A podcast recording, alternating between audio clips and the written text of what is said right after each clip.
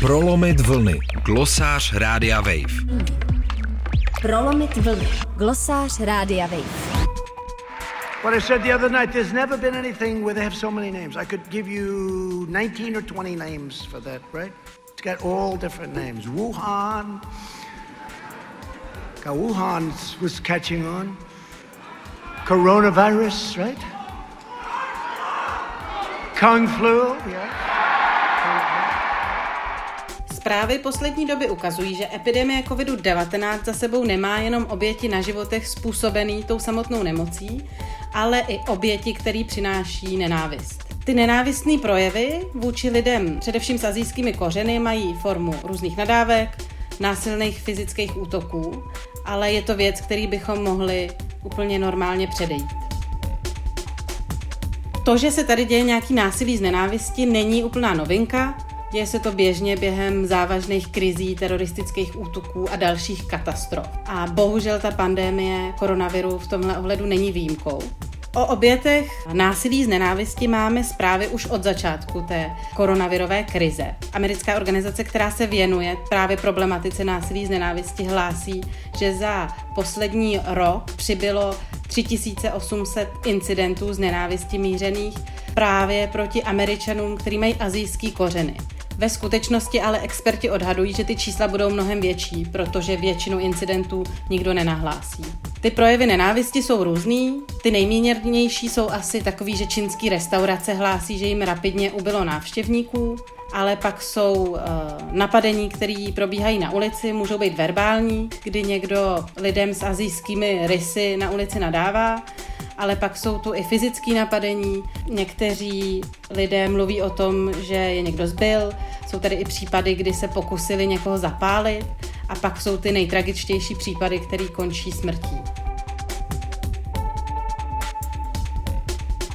Nejsou to jenom Spojené státy, kde se dějou tyhle případy nenávisti a násilí. Incidenty můžeme sledovat skoro všude po světě, od Káhyry přes Izrael, Německo, Větnam.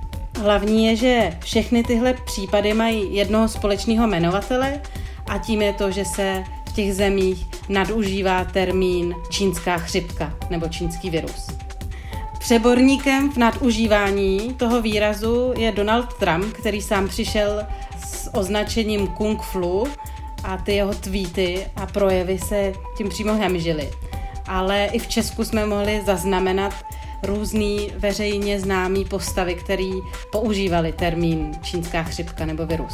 Hned v březnu 2020 bývalý předseda TOP 09 Miroslav Kalousek na Twitteru vyzýval veřejnost k tomu, aby přestala říkat eh, nemoci COVID-19, ale aby ji nazývala právě podle něj pravdivě a srozumitelně čínská chřipka. Tvrdil, že by bylo nespravedlivý zapomenout, že nám tu nemoc Čína darovala. To spojení čínská nemoc ale nepoužívali jenom ty veřejné osoby, objevovalo se prostě běžně v médiích, v české televizi. Poslední dobou naštěstí z veřejného prostoru spíš mizí.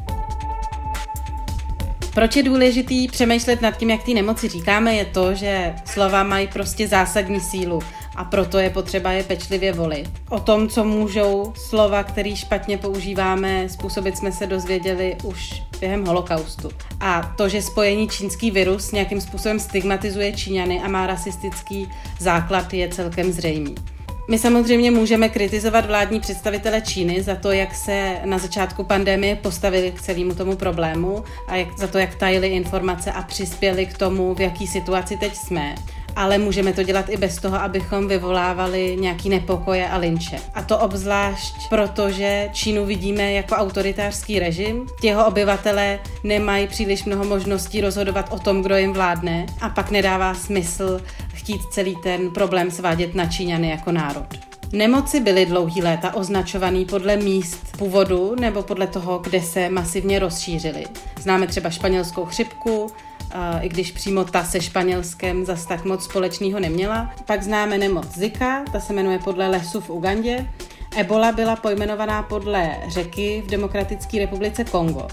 Už v roce 2015 Světová zdravotnická organizace vydala předpisy, které doporučují nebo určují, jak označovat nemoci a v nich výslovně apeluje na to, aby byla ukončená praxe, kdy v názvech nemoci používáme geografické oblasti. Podle VHO totiž takový postup způsobuje šíření stigmatu, strachu, hněvu vůči obyvatelům těch regionů, ze kterých by ta nemoc měla pocházet. Ale i přesto se v roce 2021 nejenom český novinový články hemží výrazy jako je britská, jihoafrická nebo brazilská mutace. Já si myslím, že abychom tuhle pandemii zvládli s co nejmenšíma dopadama na všechny, potřebujeme podporovat sounáležitost, solidaritu a pomáhat všem, kteří se prostě ocitají na pokraji psychických sil a nebo jsou na tom strašně špatně finančně. A co vůbec nepotřebujeme, je hledat nějakého univerzálního vyníka, na kterým si všichni vybijeme vztek. Pojďme už prosím nepoužívat to regionální označení mutací, protože pokud v tom budeme pokračovat, tak se dřív nebo později začne nenávist šířit na Afričany anebo Brazilce. A nám by se asi taky nelíbilo, kdyby se ve světě začalo říkat česká zabijácká mutace, ale ta situace, ve které se teď nacházíme, naznačuje, že by tu nějaká vzniknout mohla. Prolomit vlny. Glosář Rádia Wave. Prolomit vlny. Glosář Rádia Wave.